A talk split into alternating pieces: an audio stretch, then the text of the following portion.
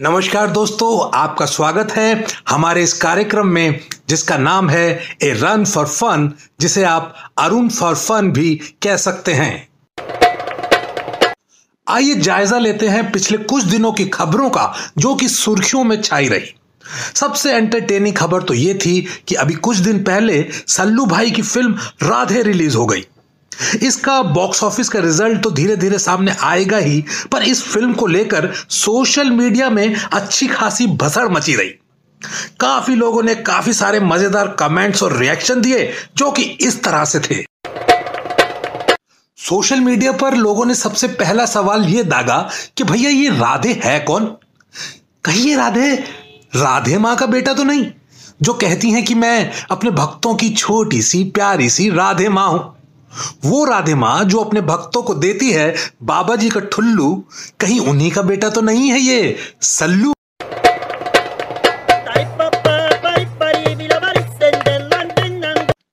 फिर किसी ने कहा कि ये राधे ही कोरोना की वो तीसरी वेव है, जिसके बारे में दुनिया के बड़े बड़े साइंटिस्ट हमें वॉर्न कर रहे हैं।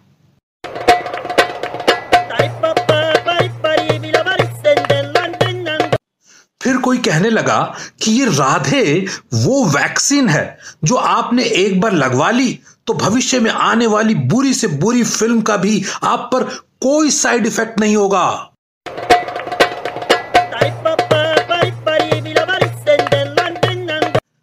एक शख्स ने सवाल किया कि क्या आप जानते हैं राधे फ़िल्म को देखने के लिए कौन सा मास्क लगाना चाहिए? फिर उन्होंने ही उसका जवाब दिया। कि ठीक वो वाला जो काले कपड़े का बना होता है और जिसे जल्लाद किसी कैदी को फांसी पर लटकाने से पहले पहनाता है।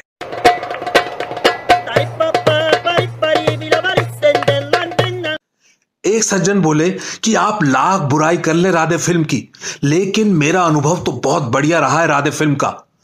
मेरा एक दोस्त जो पिछले पाँच साल से व्हील चेयर पर था जब उसने राधे फ़िल्म देखी तो ना सिर्फ़ वो अपनी व्हील चेयर से खड़ा हो गया, बल्कि वो खुद टीवी के पास चलकर गया।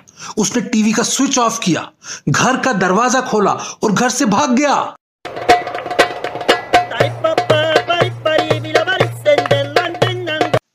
ये तो हमने सुना था कि ज़िंदगी इम्तिहान लेती है, लेकिन जिस तरह से ये लॉकडाउन बढ़ता जा रहा है, लगता है कि ये ज़िंदगी हमें पीएचडी करवा कर मानेगी।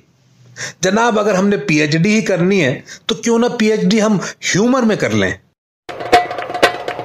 आइए आपको पाकिस्तान के ह्यूमरिस्ट मुश्ताक अहमद यूसुफी साहब के कुछ मज़ेदार वन लाइनर्स सुनवाते हैं। मुश्ताक साहब कहते हैं कि जानते हैं इस्लाम के लिए सबसे ज़्यादा कुर्बानी किसने दी? बकरों ने। उनका मानना है कि दुश्मनी के लिहाज से दुश्मनों के तीन दर्जे होते हैं। दुश्मन, जानी दुश्मन और रिश्तेदार। वो कहते हैं कि आदमी एक बार प्रोफेसर हो जाए तो ज़िंदगी भर प्रोफेसर ही रहता है। चाहे बाद में वो समझदारी की बातें ही क्यों ना करने लगे। उन्होंने ये ऑब्ज़र्व किया कि सिर्फ़ निन्यानवे प्रतिशत पुलिस वालों की वजह से बाकी के एक प्रतिशत पुलिस वाले भी बदनाम हैं। वो जहर दे के मारती तो दुनिया की नज़र में आ जाती। अंदाजे कत्ल तो देखो, उसने हमसे शादी कर ली।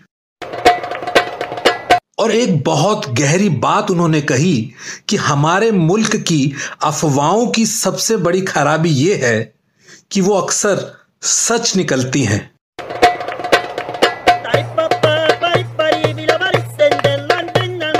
पहले आई नोटबंदी, फिर आई तालाबंदी और अब आ गई है प्लाज्मा बंदी यानी कि प्लाज्मा के यूज़ पर रोक। खैर साहब, इन बंदी की बात तो सरकार जाने, मुझे बंदी से एक जोक याद आया, वो आप भी सुनिए।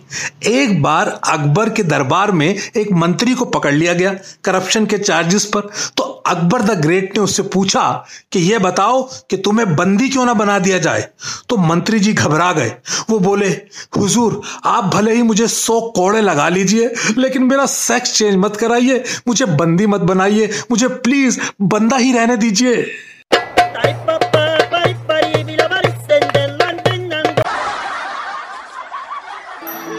नमस्कार यह है radio playback India radio playback India radio playback